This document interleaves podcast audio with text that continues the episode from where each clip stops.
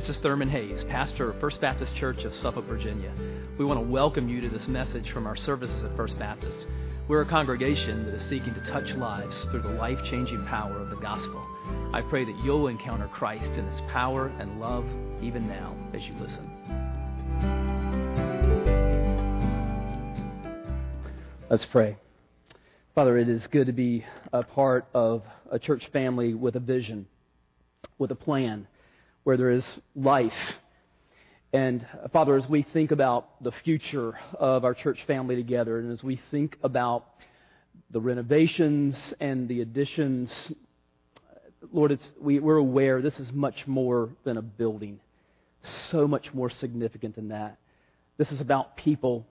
This is about men and women and boys and girls that you've called us to reach for Christ.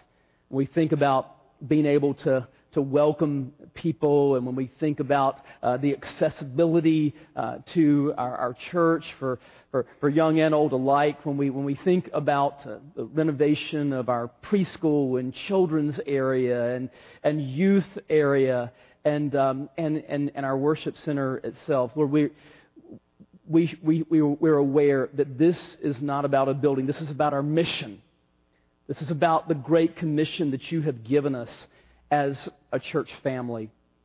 And so, Father, we're thankful to be a, a part of this. And as we uh, join together and we, we look forward to a commitment Sunday, October uh, the 20th, uh, when uh, we'll be able to, uh, to leave our seats and, and, to, and to, to bring forward, as you put it into our hearts, uh, what you lay on our hearts to, to commit for this, this great mission project, really, um, Father, we pray that you would work in all of our lives as we prepare, in the, in the hearts of, of, um, of, of, couples as we get together and we, we pray together uh, about what you would have us to do um, to help our church to, to move forward. And Father, we pray that you bless your word now as we think through what your word says about these things. Father, we pray that it would be true in this room today what was said at the church, of the church at Thessalonica that, that when, they, when they heard the word, that they received it not as the words of mere men, but with power and with the Holy Spirit and with full conviction. And so speak to us now through your word, we pray. In Jesus' name, amen. I want you to open God's Word with me this morning to, to 2 Corinthians chapter 8. 2 Corinthians chapter 8. If you're new this morning, uh, we've been working our way through uh, 2 Corinthians 8 and 9. And this is part of, we're calling the series By His Grace and For His Glory. Everything that we have is by the grace of God. And, and now our lives as believers are, are pointed toward His glory. Uh, we want the glory of Christ to shine uh, in our community and, and, and around the world. We want our lives to count, to make an impact for the glory of Christ. And that's really what Paul is talking about in these two chapters. And what we're going to do today is we're going to begin, we've worked our way through up to verse 16 of chapter 8, and uh, we're actually going to finish chapter 8 and move on into chapter 9 today.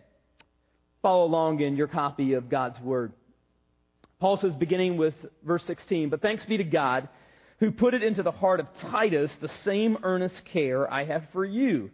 For he not only accepted our appeal, but being himself very earnest, he is going to you of his own accord. With him, we are sending the brother who is famous among all the churches for his preaching of the gospel.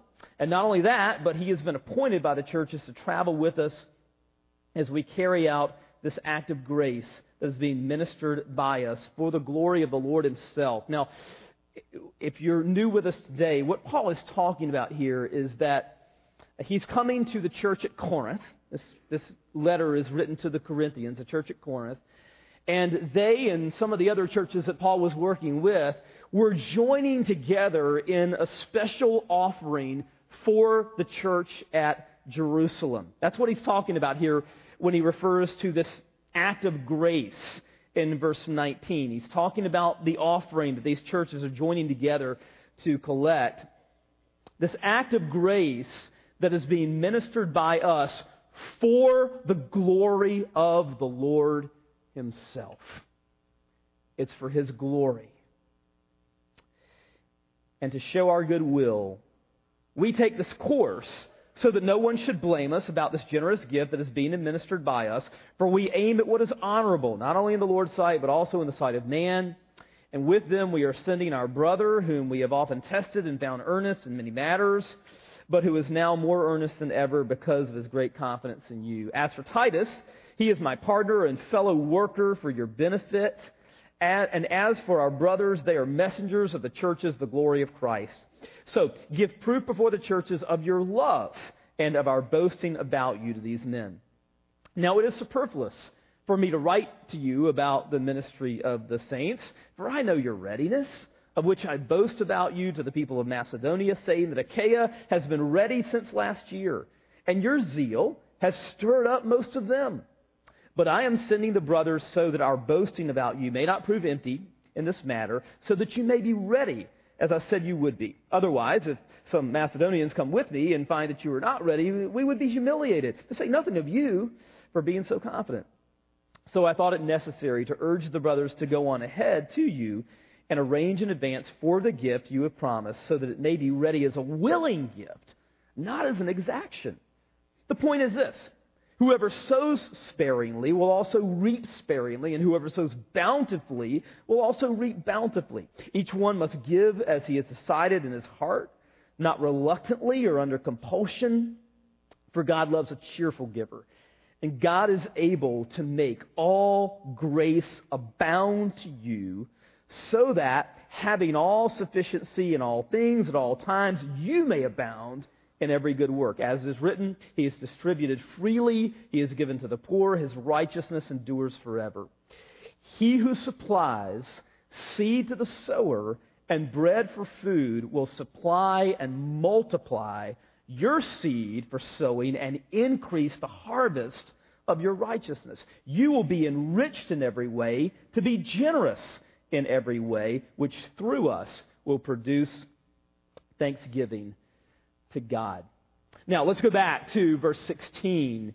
And, uh, and as we, we're going to kind of breeze through these last verses of chapter 8 and really move into the heart of this text, which is in chapter 9.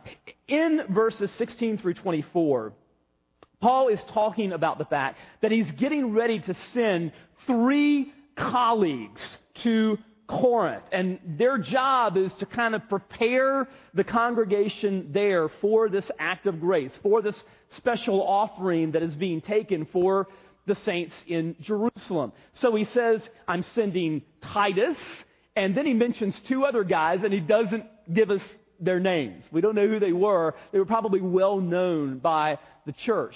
But he's saying there in verses 16 through 24, these guys are coming and I want you to, to welcome them. They're, they're trustworthy men. Welcome them when they come. And now, as we move into chapter 9 and, and, and verses 1 and 2, uh, notice what he says here to uh, the church. He says, Now it is superfluous for me to write to you about the ministry for the saints, uh, for I know your readiness, of which I boast about you to the people of Macedonia, saying that Achaia has been ready since last year, and your zeal has stirred up most of them. What Paul is, is basically saying here is that um, he's saying that um, Titus, these other two men are, are, are going to, to come. I'm going to, to follow up. And, and, and when we think about the special offering that you're going to take, he says, you know what? I almost don't even have to write to you guys about this because I, I know that you're I know that you're looking forward to it. This is something that you want to do. You said all along you want to do it. It's something that you uh, desire to do, and in fact, he says your zeal for doing this has actually uh, stirred up other people to want to be a part of it. Now, the Greek word that is translated as stirred up in verse 2, it's a very interesting term. It's a term that can be used negatively in the sense of to, to irritate or to provoke. or it can be used in a very positive sense. And it's in that positive sense that Paul is using it here in verse 2 when he talks about the fact that their zeal for participating in this special offering has actually it's it's stirred up other people to want to be a part of it. Their example had been like a, a positive provocation for other people to be in, in, involved in it. The word originally uh, was used when, when it was used in a positive sense in first century culture. It was used to describe um, the way that athletes can stir up other athletes, their teammates. How teammates on, an, on the athletic field uh, can actually, by their example, they can lift their teammates to, to greater heights. You, know, you think about it. Think about like in a football game when uh, one of the players is he's, he's injured and, and his teammates know he's banged up, but yet he's still out there playing. I mean, he's still out there. He's sacrificing. He's out there on the field. He's, he's just, he's laying it all out. He's, he's giving it his all. What does that do for his teammates? It inspires them, right? It, it stirs them to greater heights because they think, you know, if he can get out here and, and, and play banged up, if he can get out here and play with the kind of limitations that he's dealing with, I mean, you know, how much more could I give of, of, of myself? What, what could I do? You know, and, and he's, Paul is, is using the example of, of giving in that way as well. He's saying your zeal for, for wanting to give and participate in this has actually, you know, lifted other people as well. Don Linscott, who you saw on the, the video, tells another story about something that happened when he was helping another church in their in their uh, uh, campaign for their their building project. Um, some of you have heard this. it's it's really powerful. But um, Don talks about the fact that there was a there was a guy in the church in this particular church that came up to him one one day, and his name was Mark, and Mark had a, a yellow legal pad and it was marked all up. He had all kinds of you know scratches and scribbles on there, and uh, he came up to Don and he said, you know, my wife and I, we've been going through and just looking at every, you know, everything that we spend and our, our, our life and our, bill, our bills. We've been putting it all together. And, um, and he said, you know, we've figured out a way that we can give $18,000 to the campaign. And he showed he showed Don the legal pad, and it had all kinds of stuff on there. But it, Don saw like the word uh, uh, iron on there. He said, "Mark, what is those? What is this iron about?" He said, "Well, you know what? We figured uh, instead of getting our uh, my clothes laundered, you know, I'm, I'm going to learn how to iron. I mean, it was that detail. You know, they, they, they had systematically gone through and, and thought through everything.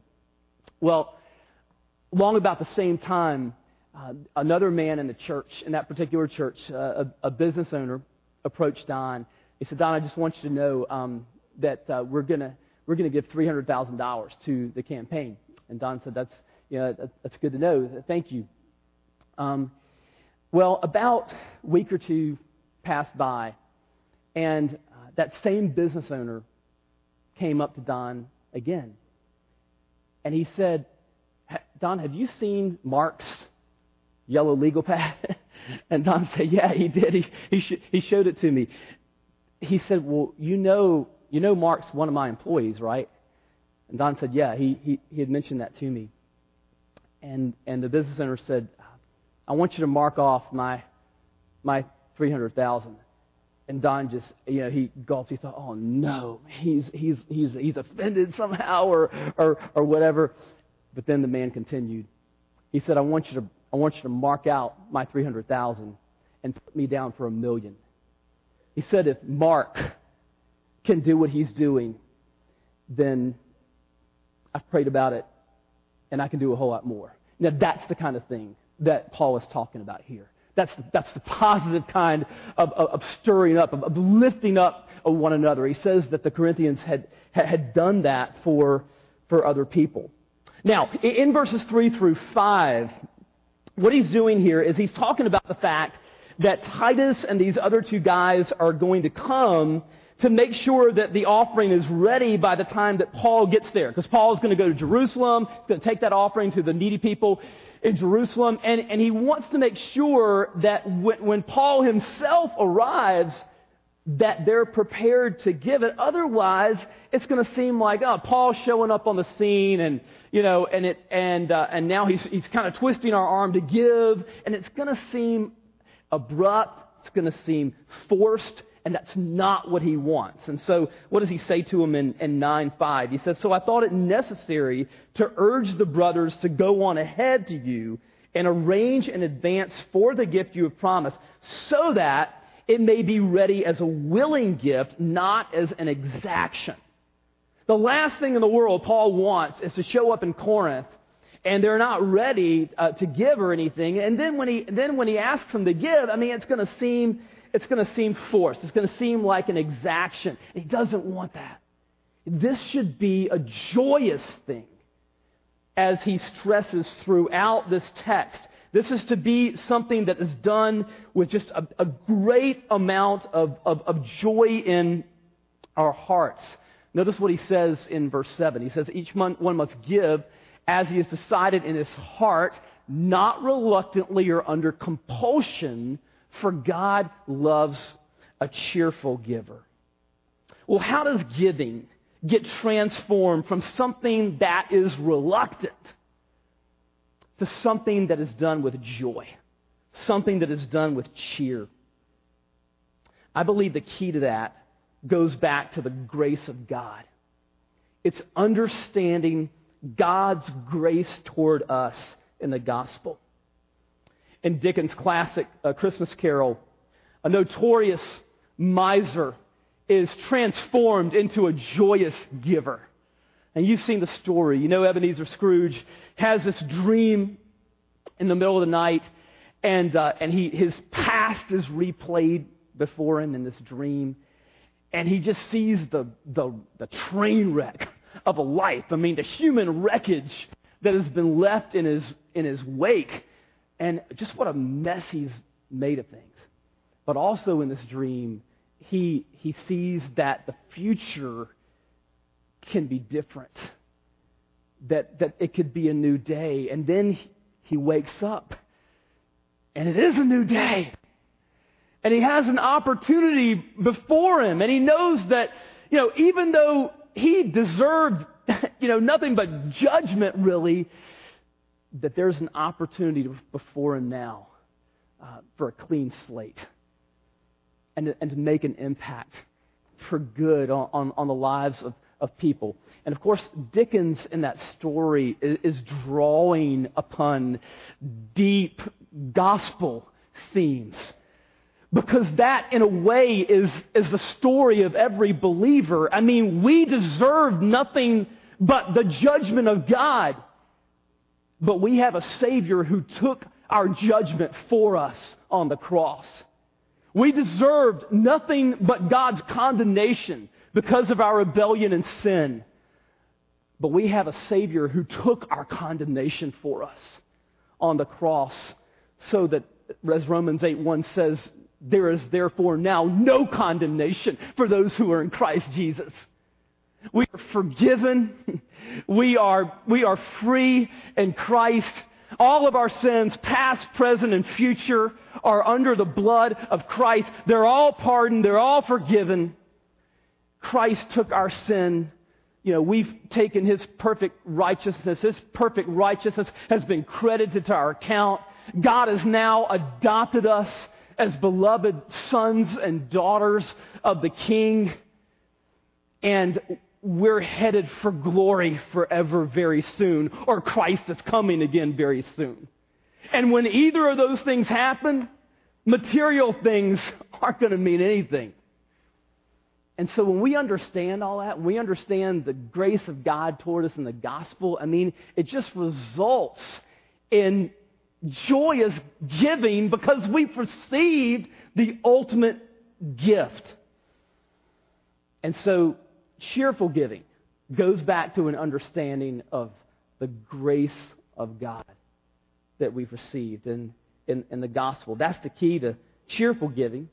It's also the key to generous giving, which he talks about in verse 6. He says, The point is this whoever sows sparingly will also reap sparingly, and whoever sows bountifully will also reap bountifully. What is it that prevents generosity? What's the biggest barrier to generous giving? Is it greed? Well, it is in some cases. But I think in far more cases, the biggest hindrance to generous giving is fear.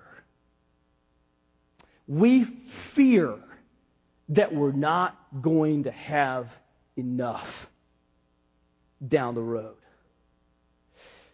Now, Paul is using this analogy from the world of farming to, to, a, to just attack fear when it comes to giving.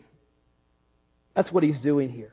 It, comes from the world of, of farming, and, and, Paul's getting them to think and getting us to think. And, and basically, he's saying this listen, does a farmer consider sowing generously to be a loss? Are you kidding? A farmer knows that the more he sows, the more potential that he has to reap. In fact, he knows that to not sow bountifully would be to cheat himself of a bountiful harvest. I mean, how much sense would that make? How much sense would it make uh, for a farmer to say, oh, you know, I'm going to hold back on the seed? I'm going to scrimp. I'm not going to, I'm not going to sow much seed. I mean, is this a recipe for prosperity in farming?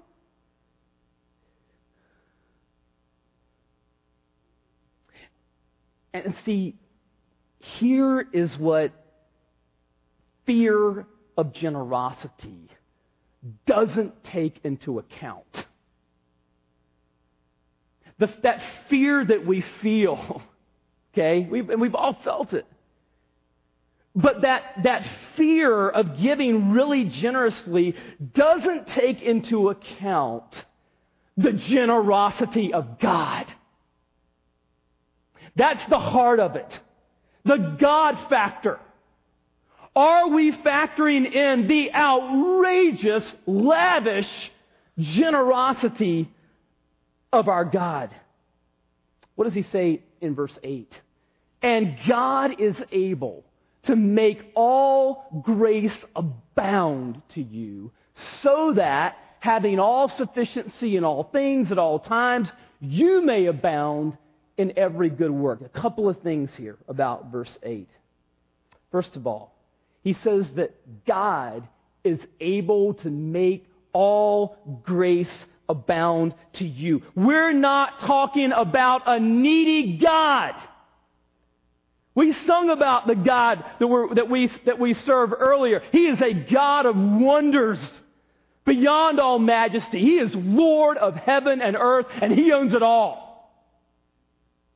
And He is more than capable of blessing His people when they give. He is able to make all grace abound to you, take care of everything you need, so that having all sufficiency in all things at all times, you may abound in every good work. Listen, the farmer doesn't sow generously so that he can reap generously and just keep all of that seed in the barn.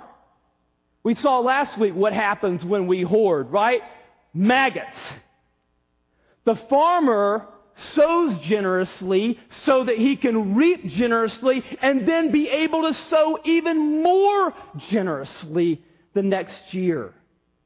And it just goes on and on and continues to grow. He knows that the more he sows, the more he will reap, and he can sow even more the following year, and things just continue to grow and to multiply, which is exactly what he says in verses 10 and 11. He who supplies seed to the sower and bread for food will supply and multiply your seed for sowing and increase the harvest of your righteousness. You will be enriched in every way to be generous in every way. This is something that Melissa and I keep in, in our home. And we keep it here to help us remember what I'm talking about. We keep this prominently displayed in our home to help us remember the generosity of God. This is something that I bought in Israel. It's a replica of a famous mosaic that commemorates one of the miracles of Christ. It's the miracle that we looked at just a few weeks ago in John 6. The, the feeding of the, called the feeding of the 5,000, and as we saw, it's more, it was more like the feeding of the 25,000. As Jesus takes five loaves and two fish, and he feeds 25,000 people with it. And what happens is that he, he takes the five loaves and the two fish, and he does what? He, he, begins to, he begins to distribute it, and it just keeps coming and coming and coming and coming and coming. There's, a, there's an ancient church that is built on the traditional site of where that miracle took place, and this mosaic is, is in that church. But the church is called the church of the multiplication. I was reading something just this week that really blessed my heart. It was a story from the Islamic world. Um, in the Muslim world today, a lot of people, because there's, there's just very limited access to the gospel, right? And so God is using, a lot of times, He's using dreams and visions to bring people to Himself. And this was a man who had had very little exposure to the gospel when he was, he was giving this testimony I'm going to share with you. He said, One day my wife and I sat down for dinner and the only food that we had was a small bowl of macaroni that we were going to share between the two of us. But my wife prepared it beautifully, as she always does, and we sat down to, uh, to share in this bowl. And just as we sat down to eat, there was a, a knock on the door. And it was one of our neighbors. It was one of my wife's friends. And I thought, oh no. I mean, we don't even have enough for two, let alone three.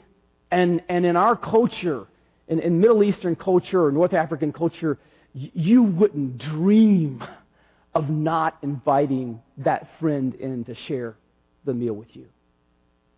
And so she came in, she sat down with us, and, and began to eat with us. And the macaroni began to multiply in the bowl. He said, I rubbed my eyes. I, I, I just thought I was just seeing things, as any, anyone would think at that point. He said, I, I looked beneath the table just to see my, make sure my wife hadn't set aside something extra that she could, she could bring out. There was nothing under the table. And he said, My eyes met my wife's eyes. We locked eyes, and she had seen the same thing that I had seen, but we, we said nothing in front of our neighbor. He said, That night, I went to bed, lay down to sleep, and a man came to me in a dream. And he said to me, Do you know who multiplied the macaroni? And I said, No. And the man said, I am Isa al Masih, Jesus the Messiah. Follow me. And not only the macaroni, but your life will be multiplied. Let's pray. Father, we thank you for your amazing, abundant grace. That, Lord, you are able to make all grace abound to us. Lord, as we see in, in the Gospel of John, we have received grace upon grace, one blessing after another. And we've received the ultimate gift of your grace, which is Jesus. Father, we thank you for the salvation that most of us in this room have in Christ, that we received as a free gift. And Lord, we, we know that salvation is, is ours. We know that uh, we're headed to see you very soon, or you're coming for us very soon. And Lord, we know that, that when that happens, Earth's currency really is not going to matter. And we get one short life on this earth to make an impact for your glory. Lord, help us to, help us to not be in the position of one day looking into Christ, the, the eyes of Christ, into the eyes of a Savior with pierced hands, and looking back on our lives and thinking, I wish I'd done more. I wish I'd done more. Lord, help us to max it out for your glory in this life. Your grace has been so amazing. And you're able to meet every need. As we just continue to reflect before the Lord, maybe you're here this morning. You've got questions about the gospel, this good news that we've been talking about. In just a moment, we're going to stand and sing. And I want to invite you to come. Maybe God's speaking to your heart today. Say, I want to give my life to Jesus. We want to invite you to come. As, as others stand and sing, they'll gladly make way for you. Or maybe you're here today and you would say, I want to be a part of this church family. I want to lock arms with the brothers and sisters here as we advance the gospel. We want to invite you to come for our people to meet you and welcome you. Maybe you're here today and you just want someone to pray with. The altar is open for you. We have people here that can pray with you. You come. So, Heavenly Father, we give you now this time of decision. Uh, God, would you work in our minds and hearts uh, today and in days to come? Very important decisions uh, that we all have to make for your glory. We ask it in Jesus' name. Amen. Let's stand together as we sing.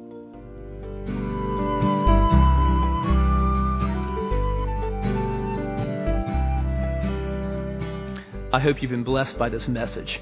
Christ is the answer for every need, now and for all eternity. As someone once said, Jesus plus nothing equals everything, and everything minus Jesus equals nothing. Have you trusted in Jesus as your Savior? If not, why not now?